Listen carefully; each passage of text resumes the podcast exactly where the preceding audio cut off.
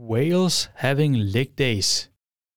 Now, dear reader, I would like for you to imagine a whale, a big one, in all its physical glory, swimming through the sea. Imagine its blowhole as well as its fins and powerful tail. If you do this, it would most likely be something very recognizable for most people. Now, do it all over and add hips. A bit more difficult, am I right? This is the reality of modern whales, which have hip and femur bones deep inside their bodies. But why is this the case? These body parts seem redundant for an animal living in the sea, especially when they are placed deep inside their bodies. The question remains what happened?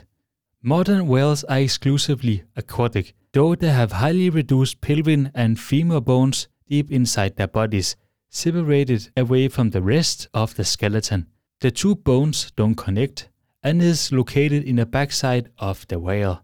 This reduction, however, is not present in the oldest known relatives of the modern whale, be the Ambulocetus natas, meaning the walking whale, which were known for having fully developed hind legs used for locomotion.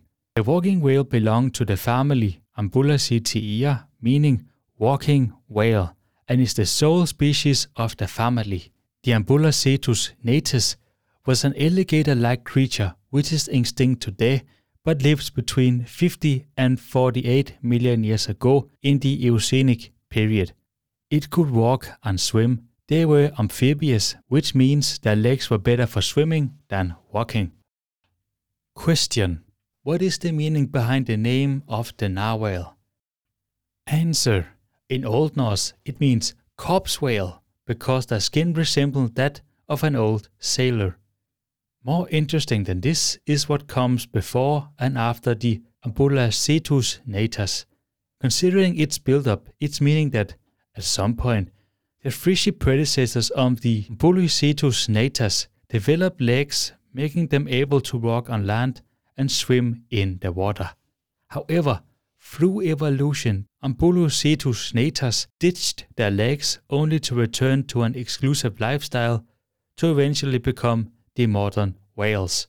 This is all well and good, but the question remains are the reduced legs useless for modern whales?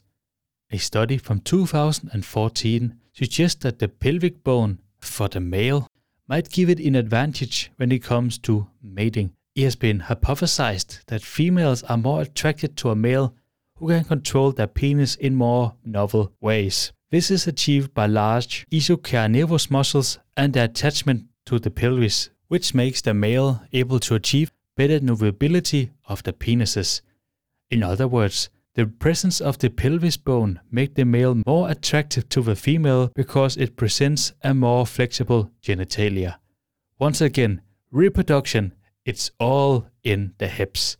This is only a theory, of course, but it would confirm a personal opinion that modern whales are indeed showers and not growers.